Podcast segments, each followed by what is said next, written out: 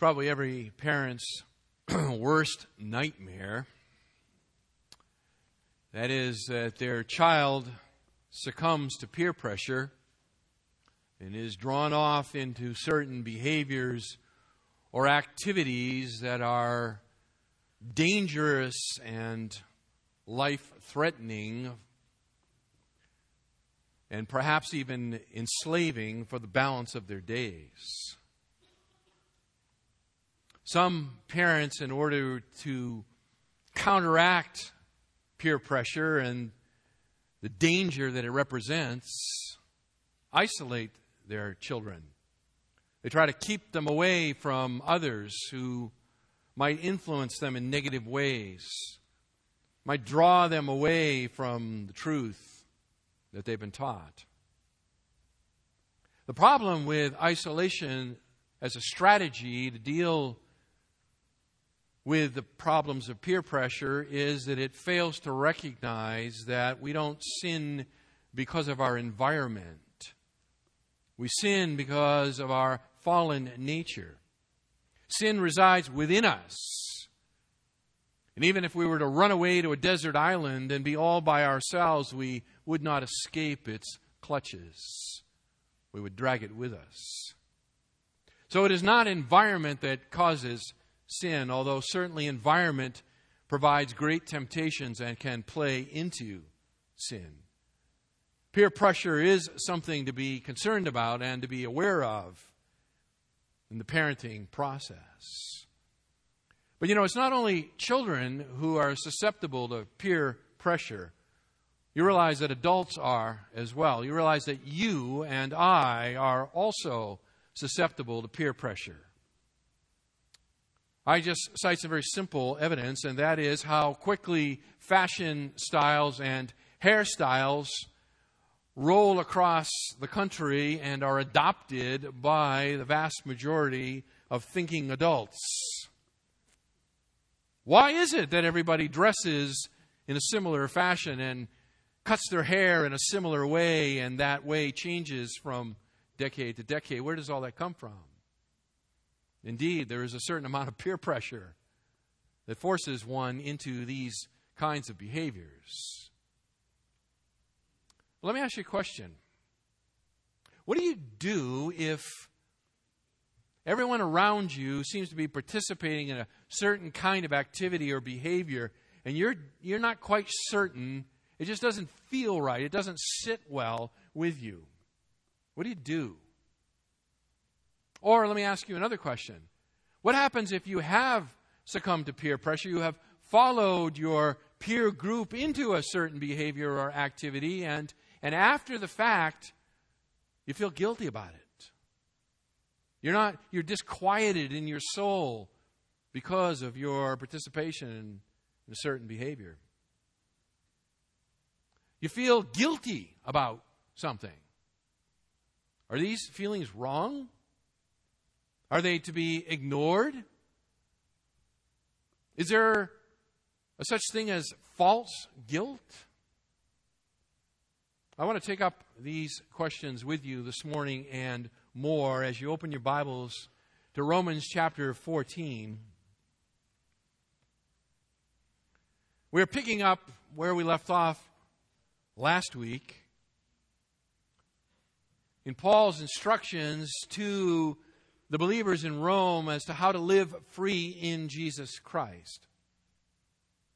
How to, how to live in the freedom that is brought to us by the gospel of Jesus Christ. How to relate to each other in that environment.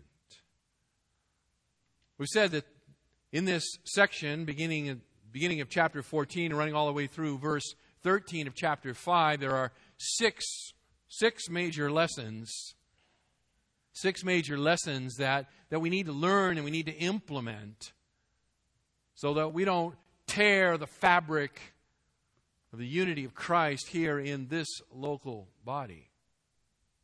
So we arrive this morning at the fourth lesson. It's verses 22 and 23, the very end of chapter 14.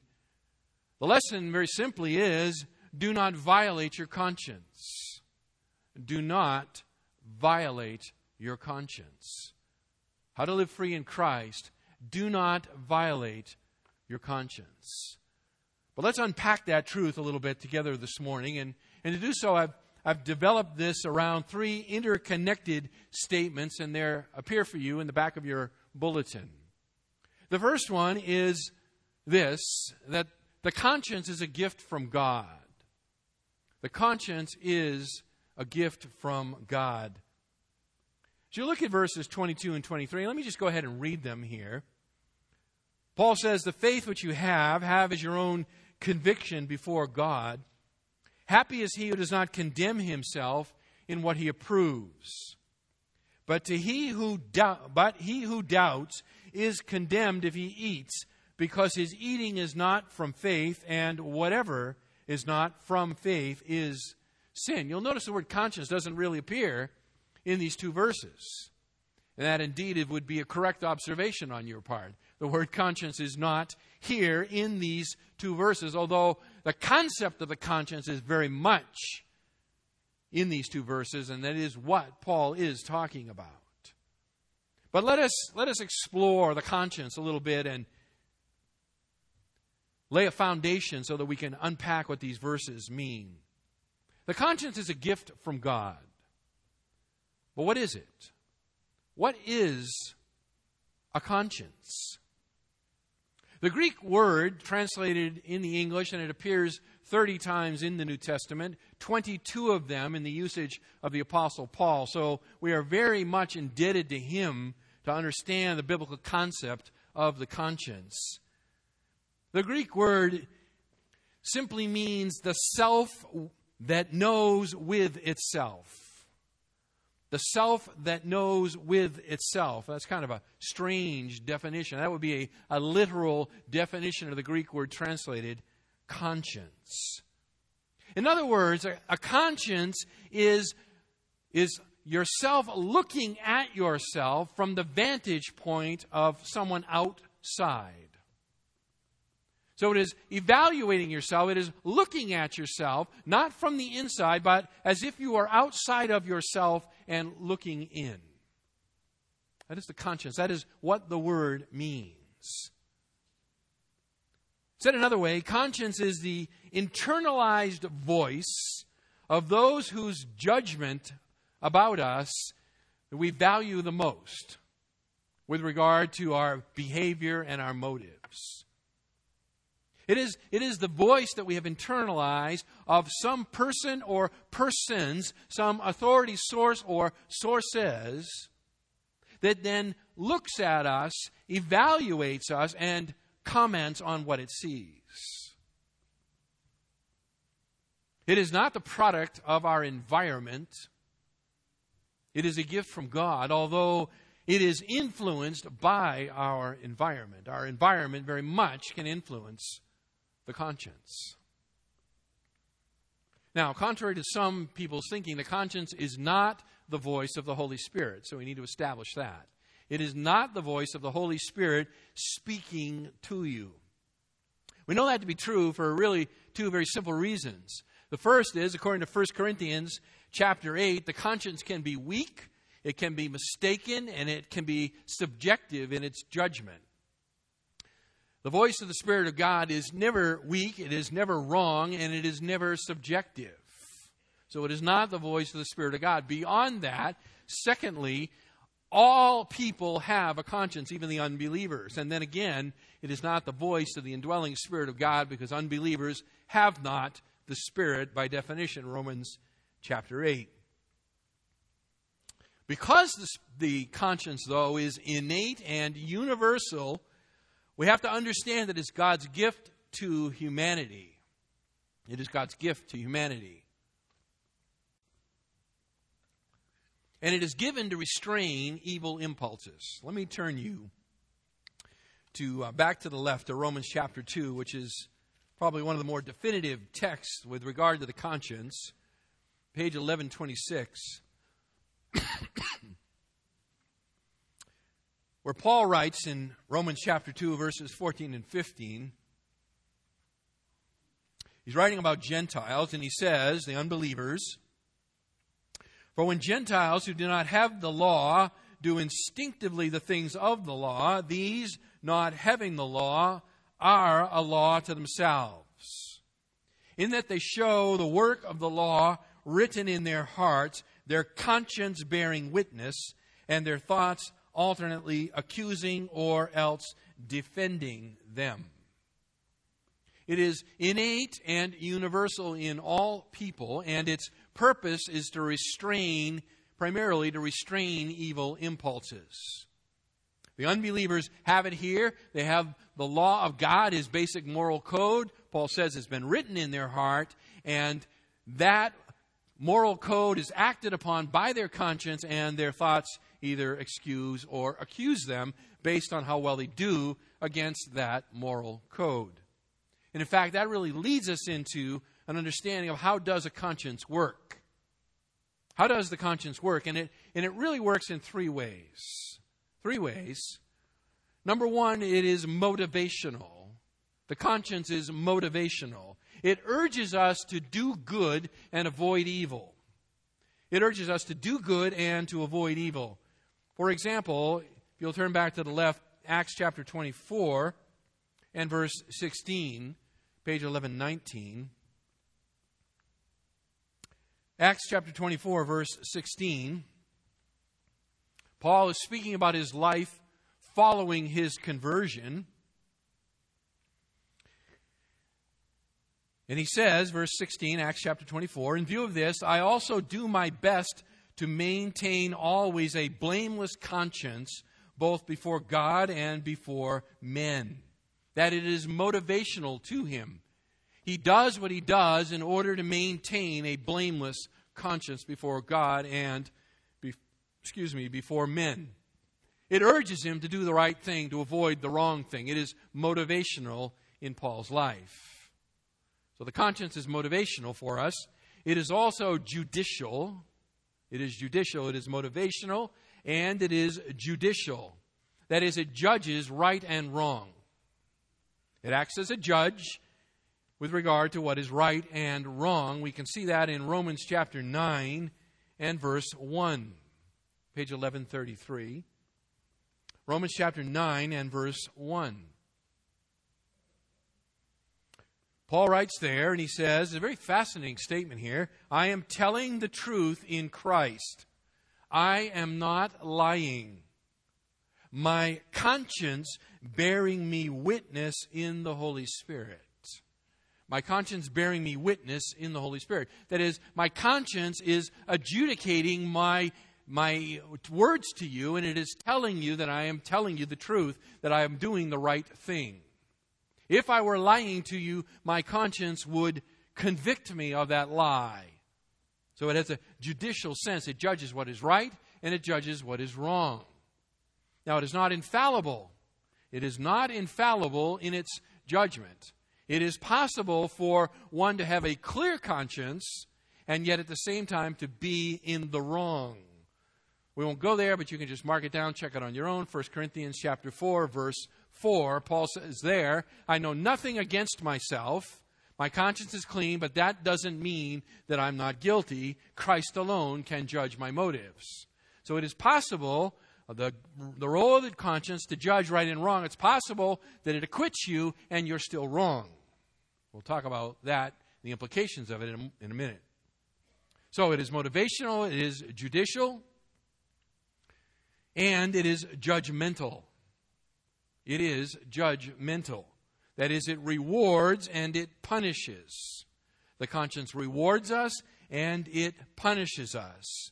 Again, back to Romans chapter 2, where you see it that the work of the conscience alternately accuses or defends them, Romans chapter 2 and verse 15. It rewards and it punishes. That is, when you do the right thing, your conscience speaks to you and says, Attaboy, you did it. That was the right thing to do, and you did it. Good job. And when you do what is wrong, what you know to be wrong, your conscience says, You are guilty. You are guilty. You are a lawbreaker. And that punishment brings great mental anguish to us. A guilty conscience, it steals our sleep, it steals our appetite. It can undo us physically, mentally. It, it could drive a person to become insane to escape from the accusing voice of the conscience. By the way, I'm quite persuaded that in the lake of fire at the end of all time, where the unbelievers are cast after being judged at the great white throne, that part of their ongoing eternal torment will be a, a conscience that cannot be satisfied. For eternity, it will accuse them and convict them of their guilt. The conscience is powerful in what it can do to us, either beneficially or in a judgment sense. Think of it this way the conscience acts like a moral librarian. Work with me on this. It is a moral librarian. What I mean by that is that each of us has a moral library, so to speak. That is, that internally there are vast shelves in which there are books of law code, values that have been shelved in the library over time. And what the conscience does, like a, a moral librarian, is it compares a particular behavior or thought or action that you either want to do or have done, and it takes that, it goes to the proper shelf in the moral library, it pulls down the volume that relates to this particular behavior, it reads the moral code, it compares it to what you have done, and it says, Good job! Or it says, Guilty, lawbreaker, you deserve punishment for this. The librarian is active and busy, constantly evaluating our behaviors and our thoughts against our moral library. Now, in, conver- in conversion, in conversion, Paul tells us, 2 Corinthians chapter 5, verse 17, that new things have come. The old has passed away. That is, there is a, a new work of the Spirit in which new volumes are going to be shelved in the library. We have a new authority source. It is no longer merely our parents or our peers or our teachers or whatever. It is now the Word of God. And the Word of God now informs the librarian about what kind of books to put on the shelves and what books not to put on the shelves. And that is a lifelong process that is done in community together. Ephesians chapter 4, verse 13. Don't turn there, just mark it down. It talks about coming together in the unity of the faith to the maturity in Christ. Part of that process is a fully equipped moral library. And so we need each other, and the Spirit of God uses you in my life and me in your life to make sure that you have the right books on the right shelves. Everybody has a moral library. Now, problems can arise when the librarian, as it were, goes to look up a particular book and there's nothing on the shelf. There's a certain behavior that, that you have, or, or inv- let's just say an invitation to do something, and the librarian goes to the shelf, looks, and the, and the shelf is empty. There's no book there. That creates a problem for us. We don't know what to do. We don't know how to evaluate this particular behavior or activity. There's no books. It's also possible that books get misshelved. That is, that the wrong book is on the shelf. And so the librarian goes, again, same illustration of a behavior or an attitude, goes to the shelf, plucks the book off, but it's the wrong book. It doesn't really speak to the issue at hand. And thus you can get a wrong value coming back from the moral librarian. So we have to make sure that we have the right books on the right shelves. Again, the Spirit of God uses the Word of God to make sure things are properly filed. Third problem with this is that sometimes there are bad books on the shelves. Bad books. That is, books that teach wrong values. Wrong values. They have false information. The solution to this is, by the way, not to fire the librarian. The solution to this is to get the bad book off the shelf, get rid of it, and put a good and proper book onto the shelf in its place. Again, the Word of God cleanses the heart and the mind.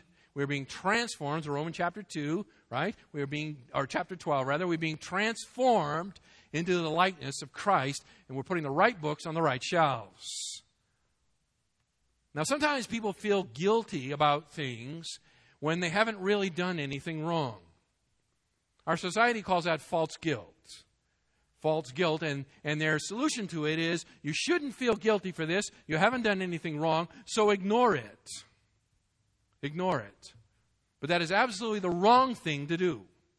The wrong thing to do. We should never, ever, ever ignore our conscience. We should never ignore the moral librarian.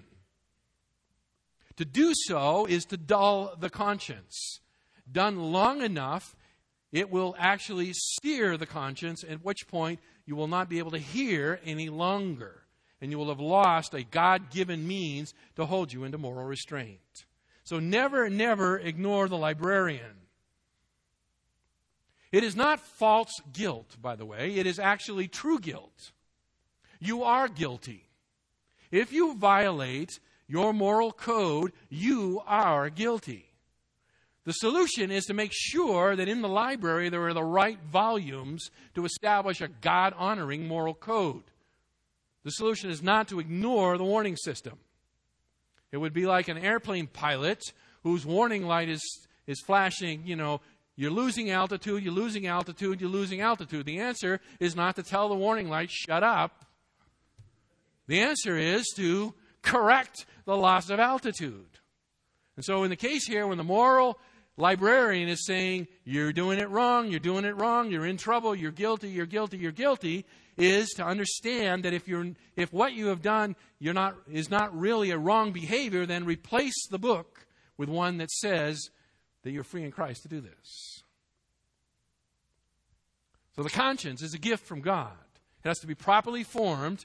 It always has to be listened to. Your conscience is not your guide, your conscience is your guard. It is your guard. It is a gift from God. That takes us back into this text with that fundamental understanding, and we can now unpack what Paul is saying here to the believers in Rome. So back to Romans 14, verses 22 and 23. A conscience is a gift from God. Secondly, a clear conscience is a blessing. A clear conscience is a blessing. Notice verse 22. Paul says, The faith which you have, have as your own conviction before God. Paul is continuing his address here to the strong Christian. Earlier, verse 21, he said it's not it's good not to eat meat or drink wine or do anything by which your brother stumbles. So he's talking to the strong Christian and he's continuing his his message to them here and he's talking to them about the blessing of having a good conscience. What he's saying is that it's good for you to restrain your freedom out of love for your weaker brother. And it is also good for you not to brag about your freedom in Christ. First part, the faith which you have, have as your own conviction before God. That is, keep it private. It is your private conviction. You are not to, to brag about it in front of others. You are not to propagandize others and try to bring them around to your conviction, Paul says. Have it as your own conviction before God. Now, Notice he, said, he uses the word faith, and we want to make sure we understand that. If you'll go back to verse 1, you'll see that faith is used again there. Now, except the one who is weak in faith, right? One man, verse 2, has faith that he may eat all things. So it's not faith in the sense that, that it's that which saves us. Faith here stands in as a shorthand for an understanding of what it means to be saved and what our faith provides to us that is, freedom in Christ. We recognize we are saved by grace alone, through Christ alone, by faith alone, that our behaviors neither improve our standing before God nor diminish our standing before God. It is by grace through faith alone. And so it is an understanding of that gospel reality that Paul captures in the shorthand word faith. The faith that you have, have as your own conviction before God. Your use of Christian liberty, let me just say it this way, it neither improves your standing or diminishes your standing before Christ. He goes on speaking to the strong here, and he says, Happy is he who does not condemn himself in what he approves. Fascinating statement. Happy, literally blessed, same Greek word, by the way, that appears over in the Beatitudes, where all the blesseds appear. He says, Happy or blessed is the person or the man who does not condemn himself in what he approves. That is, the man who understands his freedom in Christ and can stand in that freedom without feeling condemned.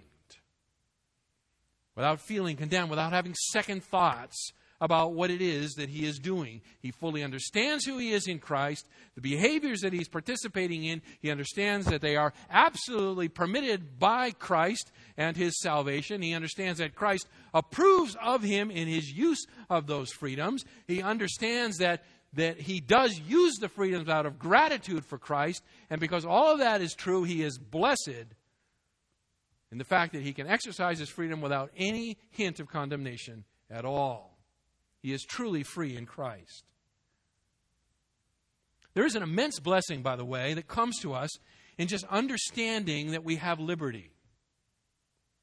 Understanding the very fact that we have liberty is, in and of itself, a blessing. Even if you have to restrain your liberty for the sake of somebody else. You know, restraining one's liberty, voluntarily restraining one's liberty, does not mean you don't have the liberty anymore. It's not like it's been taken away from you. What it means is that out of love, you have voluntarily constrained or restrained the very Christian liberty that you know you have. And so you can continue to rejoice in that fact. When you restrain yourself for the sake of a weaker brother, it is not that you become unhappy in that. You continue to understand you are blessed to have that kind of freedom and you voluntarily surrender it. Maybe I can say it this way it's a blessing to simply know you are free, whether you exercise the freedom or not. The blessing comes in knowing that you're free, not the blessing comes in exercising the freedom.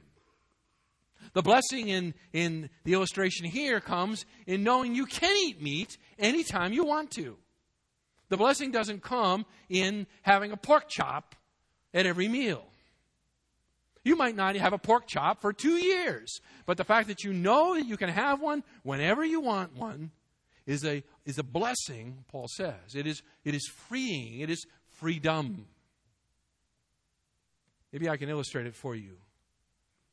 Last Christmas, my Christmas stocking, I received some $5 gift certificates to In N Out hamburgers. I was overjoyed pretty near the best Christmas present that I had received. And I took the little $5 coupons or, or gift certificates for In N Out and I tucked them in my billfold and stuck it in my back pocket. And I felt great. Absolutely great. Because what I knew was that I could go to In N Out Hamburger, have a double double, chocolate shake, and fries anytime I wanted. Anytime. It doesn't matter where it was in relation to payday. It doesn't matter anything. I've always got a double double in my back pocket. You know what I'm saying? Okay? That's freedom in Christ. Okay? And it's and and I rejoice in that. I was happy to know. And in fact, in, in a sense, I didn't need to even spend it. I was just happy to have it. That's what Paul's saying here. He's saying that your, your happiness comes not necessarily in the exercise of the freedom, but in the very freedom itself. Because you understand that it has come to you by virtue of your grace position in Christ. And in that you rejoice. When your conscience is clear, when your conscience is clear, then you are free to exercise your, your your freedom in Christ without any kind of reproach. You don't have to feel bad about it. I don't have to feel bad about going in and out. I don't have to feel bad that I was taking $5 that could have been used to buy milk for the kids. Well, not anymore, but you know what I'm saying? It was my double double whenever I want it. So I'm free in Christ. That's the blessedness, that's the happiness that Paul is talking about there in verse 22. So the conscience is a gift from God. A conscience is a clear conscience is a blessing. It's a blessing to have it. We should have a clear conscience. We should, we should have a free conscience. We should want to be strong in Christ. This is the proper place to be. This is, this is what it means to, to grow in the knowledge and love of the Lord Jesus Christ. To become mature in Christ is to become strong in Christ, understand your grace position in Christ. This is what it means. Paul himself says, verse 1, chapter 15, Now we who are strong ought to bear the weaknesses of those who are weak or without strength. Paul puts himself in the category of the strong. That's where you should want to be. It is the enviable place to be. It doesn't mean you just exercise freedom everywhere you go. You do whatever you want. It doesn't matter. People can just get over it. That's not the point. That would be exercising freedom without love, and that would be sin. So it's knowing you have the freedom, exercising it as you desire, but in done in such a way that it doesn't cause your brother to stumble. That's the enviable position in Christ. So Paul turns now in verse 23 and he turns back to the weaker Christian and he's got something to say to them. And very simply, what he says is it is sin to violate your conscience. It is sin to violate your conscience. He's turning from the strong now back to the weak, and he's going to give them a very, very important warning. He who doubts is condemned if he eats, because his eating is not from faith, and whatever is not from faith is sin. Let me put it another way for you.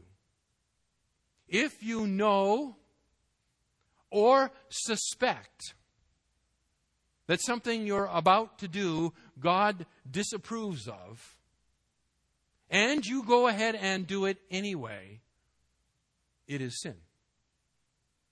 Simply put, if you know or suspect or maybe add to that, or are concerned that something you're about to do, God disapproves of, God might disapprove of, if you go ahead and do it anyway, it is sin.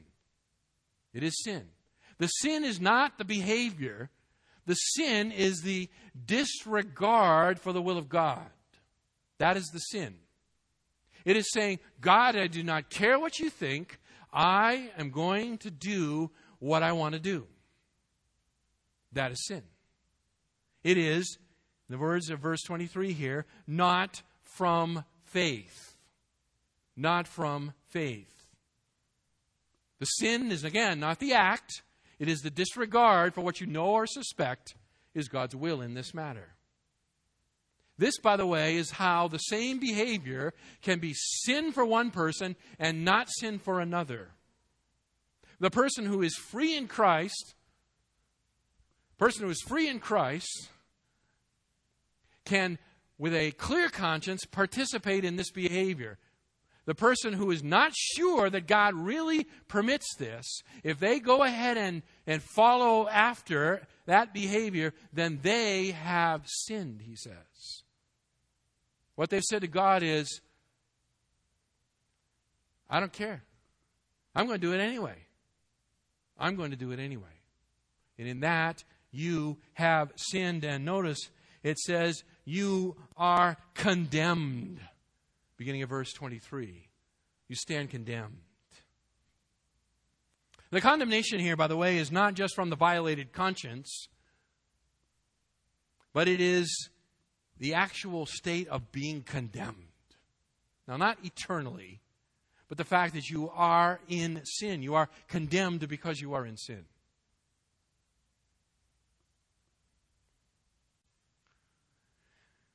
Listen to the words of Douglas Moo, commentator, a good commentator on Romans. Talking about this, he says the sin in this case is, quote, any act that does not match our sincerely held convictions about what our Christian faith allows us to do and prohibits us from doing. Anything we do that does not match our sincerely held convictions about what God permits us to do and what God does not permit us to do is sin. when you violate your conscience, when your conscience says to you, I don't think you should do that, I don't know that God approves of that, or God doesn't approve of that, and you go ahead and do it anyway, you have sinned. You have sinned. Let me try to illustrate it for you. You have some friends that call you up. They want to invite you over to their house to watch a movie. Hey, you know, it's Friday night. We're gonna we're all getting together. We're gonna watch a movie. Come on over. And you say to yourself, boy, I'm not sure I should watch that movie or not. I'm not sure. But I really want to. I want to. I mean, I, I want to be with them. And, and I've heard some things about that movie that kind of appeal to me. There's all kinds of stuff getting blown up. Young man in this illustration, obviously. So I'd like to go. They're all there. They're all my friends.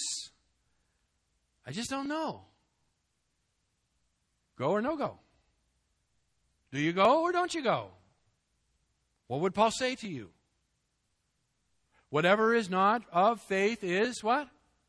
Sin. Paul would say, do not go. Do not go. You cannot go.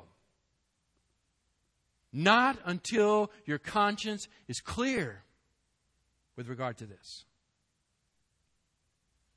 All right, let me give you a more grown up illustration. You have a coworker who invites you over the weekend an unbelieving coworker, they invite you over the weekend to come to their non Christian religious celebration. You pick it. Eastern religion, whatever it is. They invite you to come. Hey, we're having this, we're having this uh, celebration here. We really like you to come. You know, you can come to our to our place of worship here, and et cetera, et cetera. And you're thinking to yourself, I don't know. Should I go or not? I mean, is it okay to enter into the temple of an idol? I don't know. Go or no go? What's the answer? No go. You do not go. You cannot go. You must not go. To go is to sin. But your other coworker who is free in Christ understands that idols are nothing. And he's invited and he says, Yeah, sure, I'd love to go. I'd love to go. kind of interested in what goes on in one of these places. Is it okay for him to go? Does he sin if he goes? No, he doesn't. There's no sin at all in him going. So for him, no sin, he goes. For you, if you go, sin. That's how it works. That's how it works. And what can't happen, what can't happen is the two groups begin to chip away at each other. Let me give you a very simple principle here. You ready? Take this home with you. When in doubt, don't. Okay? You don't get anything else out of this sermon. Write that down on your hand. Take it home with you. When in doubt, don't. Simple. Simple for determining God's will for a certain decision. Oh, I wonder what the Lord's will in this is. Simple. When in doubt, don't. That is God's will. If you are free, if your conscience is sincerely free, go. Or no go. But if your conscience is bound in this, you must not go. All right. Now, I need to clear up something from last week. Illustrations are supposed to illustrate, they're supposed to illuminate, they're supposed to make truth more easily understood. When an illustration fails to do that, it's lost its purpose. Last week, I used an illustration about dancing at a wedding reception. And it created some measure of confusion and consternation. And I want to try now, one more time, to make it illustrate rather than obscure. So, are you ready? Here it is. Last week, I did not say nor did I mean to imply that dancing at a wedding reception is sin. Let me say it again. I did not say, nor did I mean to imply that dancing at a wedding reception is sin. Okay, is that clear? Good. All right, that's good. Dancing at a wedding reception is a matter of Christian freedom. It is a matter of Christian freedom.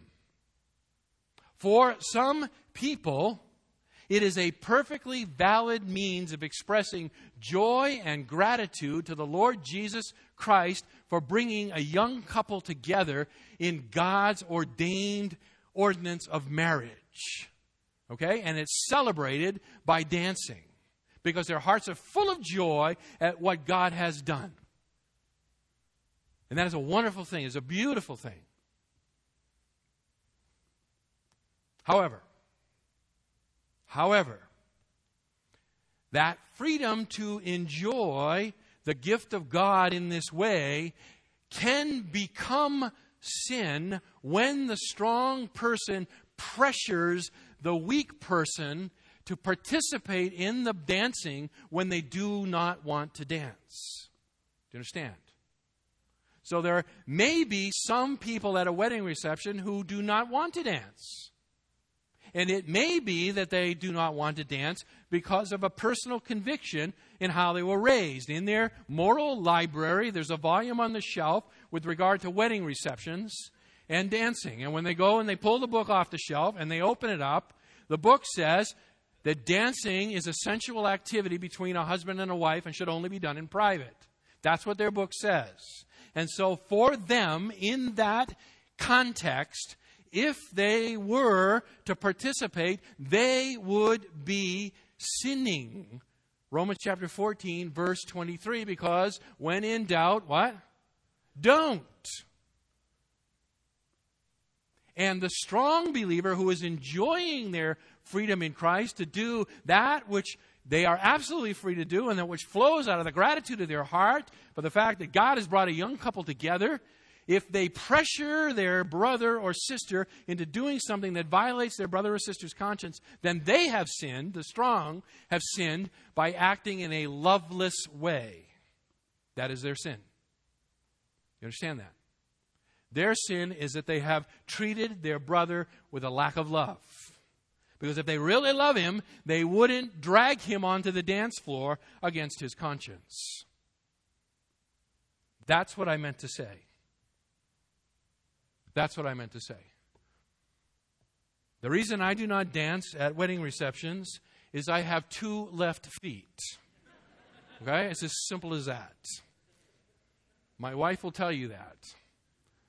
When we danced at our wedding reception, she whispered in my ear the whole time, Do not step on my feet. Do not step on my feet.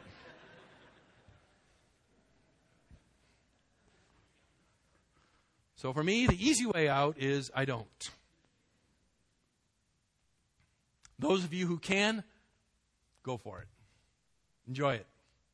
All right. There's two, put, two pitfalls here.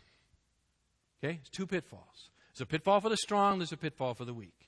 The pitfall for the strong is to use their freedom as a club against their weaker brother. To either try to twist their arm, persuade them, uh, propagandize them and to draw them into doing something that they do not want to do. To do that is an act of lovelessness, and it is sin. The, for the weaker brother, the one whose convictions prevent them from doing a certain thing, if they act against those convictions, if they refuse the con- their conscience, they do something that they suspect or know God does not approve of, to do that is sin. But the same behavior can be right and wrong at the same time for two different people. Two different people. All right. It's hard to live like this. It is exceedingly hard to live like this. The reason we know, by the way, it's exceedingly hard to live like this is all the verses that Paul had to write addressing this topic. If this was an easy thing, he wouldn't have to write so much. This is exceedingly difficult. You cannot live like this, and nor can I, without massive influx of the grace of God into our lives. You cannot. You will not live with that kind of love. You will not be able to live with that kind of restraint without a massive influence of the or intake of the grace of God into your lives. And it comes through the gospel as we hear it and believe it in faith. The means by which the conscience is to be educated, that we can live as we should live, free in Christ, is to massively take in the gospel and believe it. And believe it.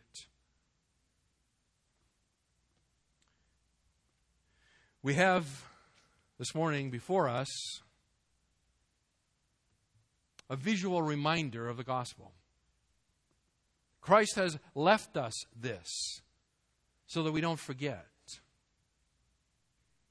that he who was without sin came and willingly died to take our sin.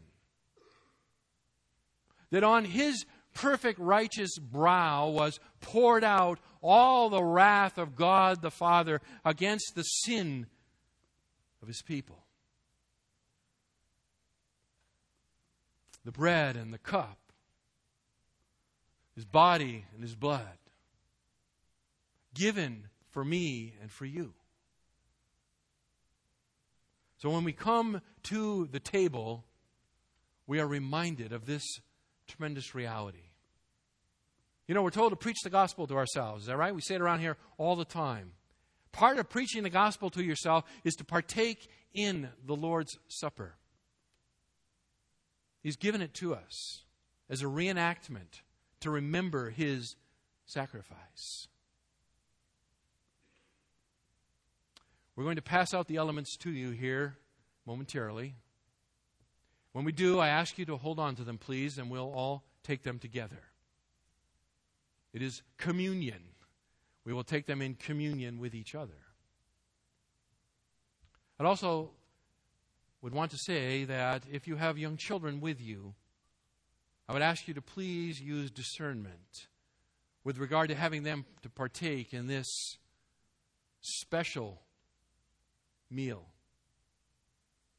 Paul warns in 1 Corinthians 11 those who cannot discern the body, that is, those that do not understand the body of Christ and that we are united in one spirit should not take. If you have young children and they do not understand, I ask you to please have them refrain. I also would say to you that if you do not know Jesus Christ as your personal Savior and Lord, if you have not by faith committed yourself to Him and to Him alone as your Savior and Lord, then this meal is not for you, and I ask you not to take. This is a meal to celebrate what Christ has done for us. Let's pray. Oh, Heavenly Father, we thank you for the message this morning from the Scriptures with regard to how we are to conduct ourselves in the household of faith. How the strong are to, to love their brother in whom Christ is being formed, for whom Christ died. And that out of their spiritual maturity, O oh Lord, they would voluntarily restrict the exercise of their freedom if it would in any way upset the faith of their younger brother or sister. If it would cause the spiritual ruin of another person, O Lord, that they would say with the Apostle Paul, I'd be willing not to eat meat ever if it would prevent the ruin of my brother in Christ. Oh Lord, that kind of love is only available through the gospel of Jesus Christ. It is only available as we hear it and believe it, and it is formed in us. Oh Lord, pour out grace that people can have that kind of love. Our Father, as well, those among us whose conscience is tender in certain areas, we pray, O oh Lord, for them that you, that you would grant them the grace not to give in, not to partake of things that they know to be wrong, but out of a love for Christ that they would restrain themselves The Lord, I pray as well that they would not remain forever in that weakened condition,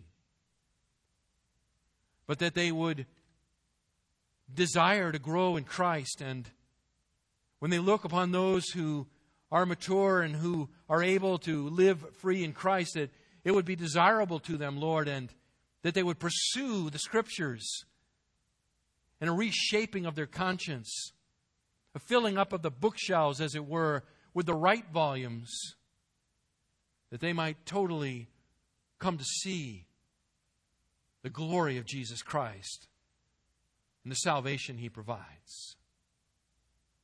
Oh, Father, we come together as a body to this table and partake of what Christ has left for us a memorial in which we celebrate his death, his burial, and his resurrection. It's in his name we pray. Amen.